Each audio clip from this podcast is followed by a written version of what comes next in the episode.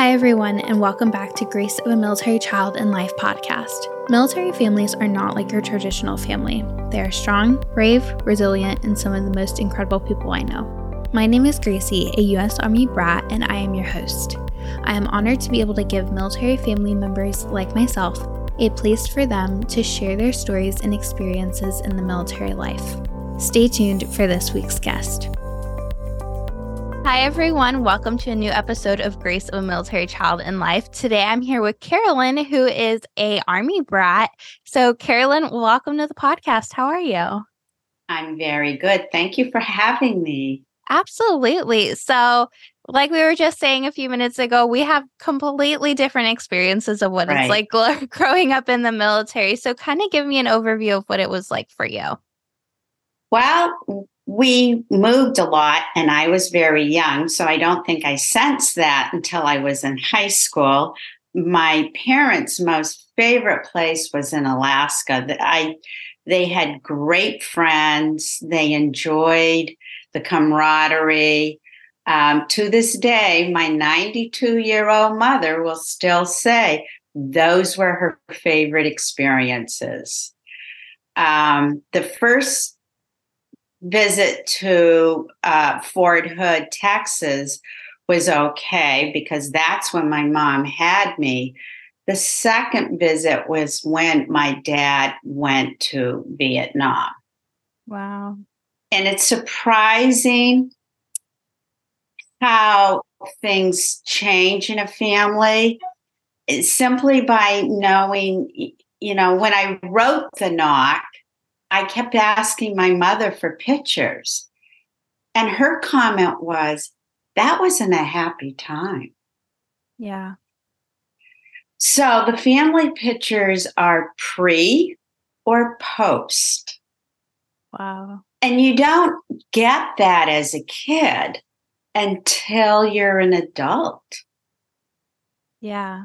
And you have children of your own. And then you sense the hardships and the departures and what that meant to families. And God bless my mother for being so strong because she held the family together. And that's what military spouses do. Yeah, it's a hard role to fill, and you have to hold the family together no matter what season of life you're in. Yeah, exactly. And and the story, The Knock, is really a tribute to my parents and their bond and their love and how they got all of us through that transition of going everyday military to recuperation in the hospital to where are we going to retire now? What's the next step? Right. And they stuck together and they did it. Yeah, because Vietnam was a really rough time for the military and the military community, and just living through that yeah. is is hard enough on itself and dealing with the the hardships of coming back home and facing what is back home the kind of war back home of you know why of negativity and yeah. why are we there yeah and not feeling that patriotism that they should have felt right. because they didn't ask to go it was their job yeah my grandpa served in vietnam and you know would say coming back home like they were spit on and yeah. that that was just a really rough time to be yeah. in the US military my father had a couple of purple hearts and I think he tossed them. Wow. And that's a huge honor to have as well. Yes, it is. Wow. Yeah. That's yeah. incredible. But I commend you and your family for for sticking through that and for, you know, your encouragement to write the knock and have Thank it you. for other families and children to help them along the way. Right. Thank you so much for saying that. I was a classroom teacher for 35 years, and at the end, I saw a lot of parental separation in public schools. Yeah. Those staff members dealt with it the best they could, but they didn't have resources or a book to help to really explain the situation. We had parents who were separated through divorce. We also had incarceration. And we have in New Hampshire, we have an opioid epidemic, and we had parents passing. Yeah. So, this was a book written about my experience and how I dealt with it. And that, yes, if you find communication, there is a light at the end of the tunnel. But it, it's it has that historical military background to it, but you could separate that and use it in a classroom for any kind of difficult discussions. Right. It also helps kids who do not understand the military. It will help them appreciate what all those uh, service men and women do. Yeah, it's so hard to explain to a civilian child what Mhm. it's like growing up in the military or having Mm. a, a family member in the military, even that being a brother or a sister. And so having something to kind of tie that relationship and say, hey, no, like here's like a little glimpse at least of to what life is like being a military child. Um, I think it's so important for them to gain that understanding because I hear from so many military children who attend public schools and not DoDEA schools that they kind of get kind of pushed to the corner because all the civilian kids look at them and say, "Oh, you're going to move in a couple of years." So there's no reason to befriend you. Right. And I felt growing up um, that every time I made a friend, it was time to move, Yeah, you know? So, yeah, I do feel for those kids.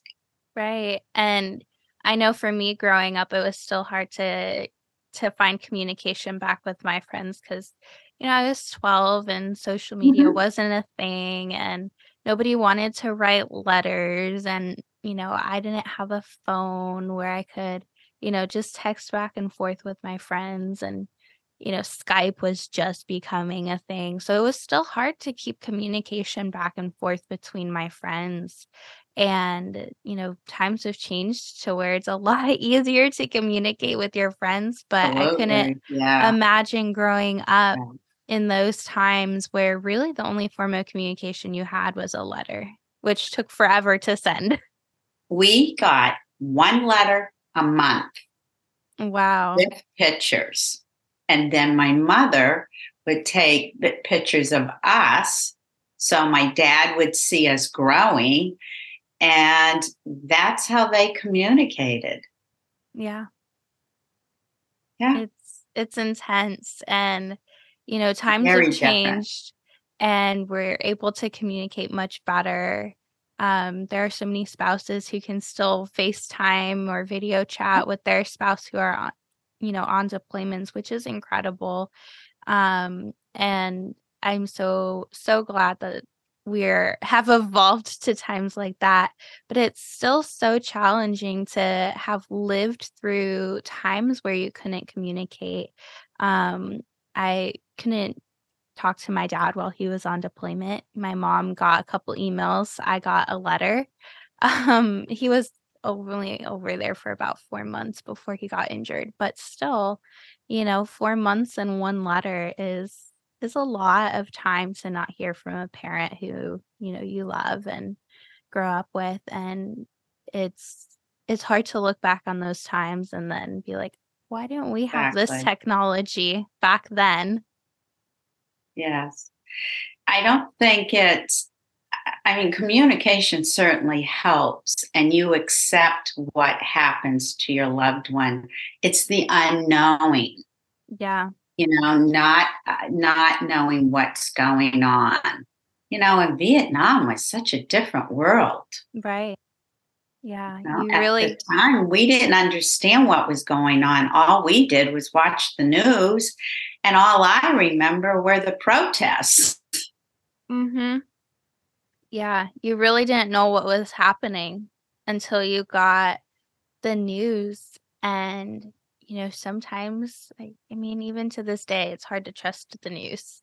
And Yeah, so you're looking at the US perspective of it of seeing all the protests and seeing how negative this, you know, event really is and seeing that, you know, we shouldn't be over there and why are we in this war and not seeing the actual, you know, day by day of what's going on over there.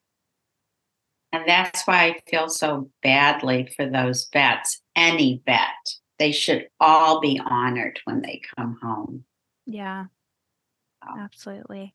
And those uh, organizations like Honor Flight and uh, so many other different organizations helping to honor Vietnam veterans specifically is just incredible. absolutely. Yeah, times have definitely changed to where we're we're more understanding of of what really happened during that era and being thankful and being appreciative of it. Yeah, I hope so. Yeah. Yeah. Mhm. And can you give listeners kind of a brief overview of the knock and where they can purchase it? The knock can be purchased through Amazon, or you can go to Ingram Spark. Um, Barnes and Noble has it too on their website. The knock is two levels. I wrote the first level, entered it in a contest, the Chanticleer, won a first place, but was told "R- write it for middle school and it will be received better. So, what they didn't tell me when they gave me that comment was that I only had two weeks. Oh, wow. Get it done and to re enter the contest.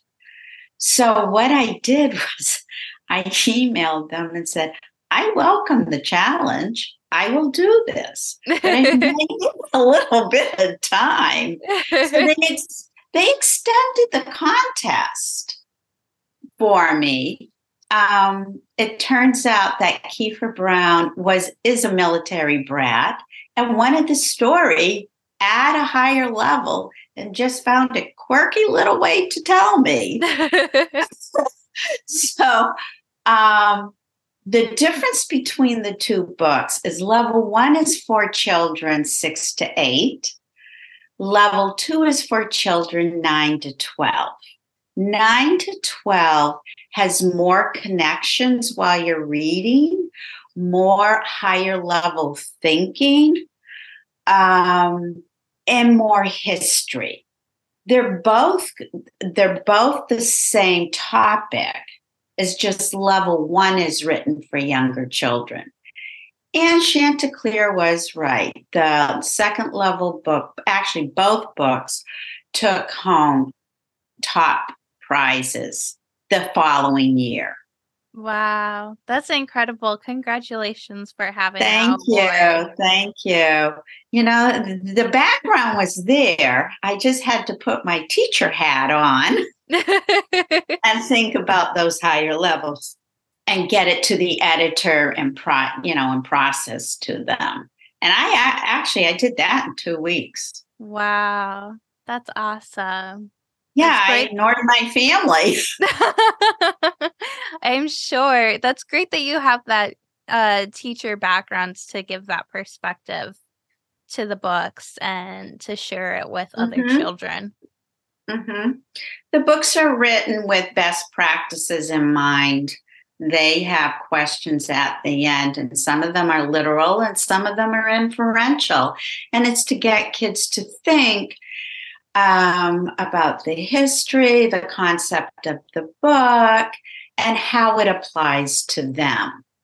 Right. Yeah. Cause like you No. said earlier, there's so many different applications that the book can Mhm. have, uh, Mhm. not just to military families. So it's important to for kids to be able to see themselves. Uh, I've noticed a lot of children just enjoy to be able to see themselves in in a character or in a you know a stuffed animal and see kind of like some sort of a representation of themselves um, in a book and something that they can they can kind of be proud of themselves. Exactly. Yes. Absolutely. And the last thing I want to ask you is what advice would you have to military children? I know it's a different time period um, from when you grew up during the Vietnam War, but what advice would you tell another military child? Embrace the transitions because you will grow and you will mature. And don't be afraid to seek out help if you need it. It's so important to while it's having a hard time, you know, transitioning from base to base to base to base, um, it's important to look at the positives of it and to Exactly. to embrace everything you can while you're there because it's only so often a lot of kids, you know, um, have the experience of living in Germany and, you know, take That's that it. experience while you can because it's going to be gone and you'll miss it one day. Yeah. Treat it as a surprising journey of friendship and adventure. Yeah. I love that. And it's so it's such an adventure and you never know what's going to happen each and every day and I mean, you just take it day by day and that's that's really the only way you'll get through this kind of lifestyle. Exactly. Yeah. Yes. Absolutely. Well, where can listeners connect with you? You mentioned where to find the book, Well, where can listeners connect with you? They can go to my website, carolynwatkinsbooks.com. They can also find me on Instagram as Carolyn Watkins Books. And they can find me on Facebook. I am on Pinterest too. I love. Pinterest. I, I I think many people love Pinterest, including myself. I've always thought of just taking a step and creating a Pinterest account for the podcast, but I have so many That's a social good media accounts. Suggestion. It's a little daunting, but maybe one day it'll happen. now that I've actually said it too. Good for you. Good for you for doing this, Gracie. Thank you so much for having me. Yes, thank you so much for being on, Carolyn. Thank you for listening to Grace of a Military Child and Life podcast. If you enjoyed this episode, be sure to give it a like, follow, and comment. Also, be sure to check out Instagram and Facebook at Grace of Military Child and Life for more awesome content. For information on the podcast, Military Child Bigs and Littles, Go AMCL blog, or other resources, visit www.goamcl.org. You can also email me at Gracie that's G R A C I E at G O A M C L dot org with any questions or comments. To be a guest on the podcast, you can schedule it at www.goamcl.org forward slash schedule a podcast, all one word, or contact me via social media or email. Stay tuned for the next episode where another incredible story is shared.